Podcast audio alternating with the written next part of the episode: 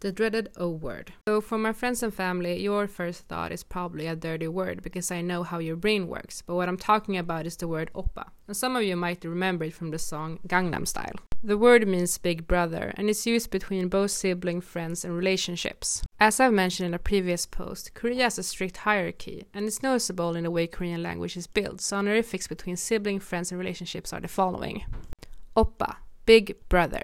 It is used by females that are referring to men that are older than her. Hyung, big brother. It is used by men that are referring to men that are older than him. Onni, big sister. It is used by females that are referring to females that are older than her. Nuna, big sister. It is used by men that are referring to females that are older than him. There are way more than this. For example, within workplace, there are an entirely different set of honorifics to use. I understand if it's confusing, but it's important to know if you're going to read the rest of this post. When is it used? There is some controversy regarding the use of the word oppa, and that is because a lot of foreigners are using it wrong, and some have romanticized it when it just means big brother. Another thing is that foreign girls call Korean men oppa without getting permission to do so. Yes, permission. In my post about why I chose Yonsei, I talk about formal and informal Korean. The thing is, you're not allowed to talk informally to elder unless you're close or if you've gotten permission to do so.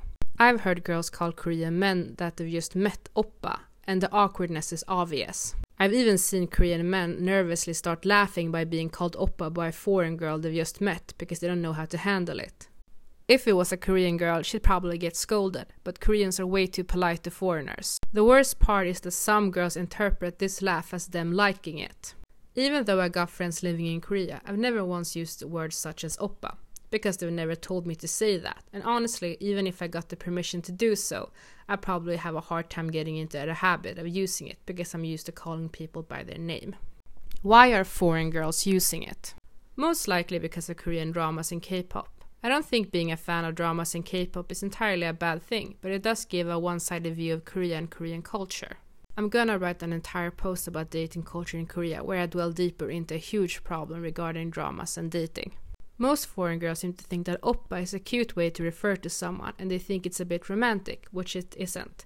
It is simply a way to show that you are close. If you want to easier get Korean friends and avoid being seen as an awkward foreigner that's being rude, do not use the word oppa unless you're specifically told to do so, because Koreans will say, let's talk informally, or you can call me oppa. I think another reason why the word is used improperly is, and I might be wrong, it's okay to call idols and celebrities oppa. I still think it's a bit weird, but if it's okay, then it's okay. Honestly, if you look at any Korean celebrity's Instagram post, you'll see hundreds of comments that include the word oppa. Hopefully this brought some clarity about oppa and Korean honorifics. Let me know if you want another post regarding other honorifics that's used in Korea. If you like this post, please consider supporting me on Ko-fi.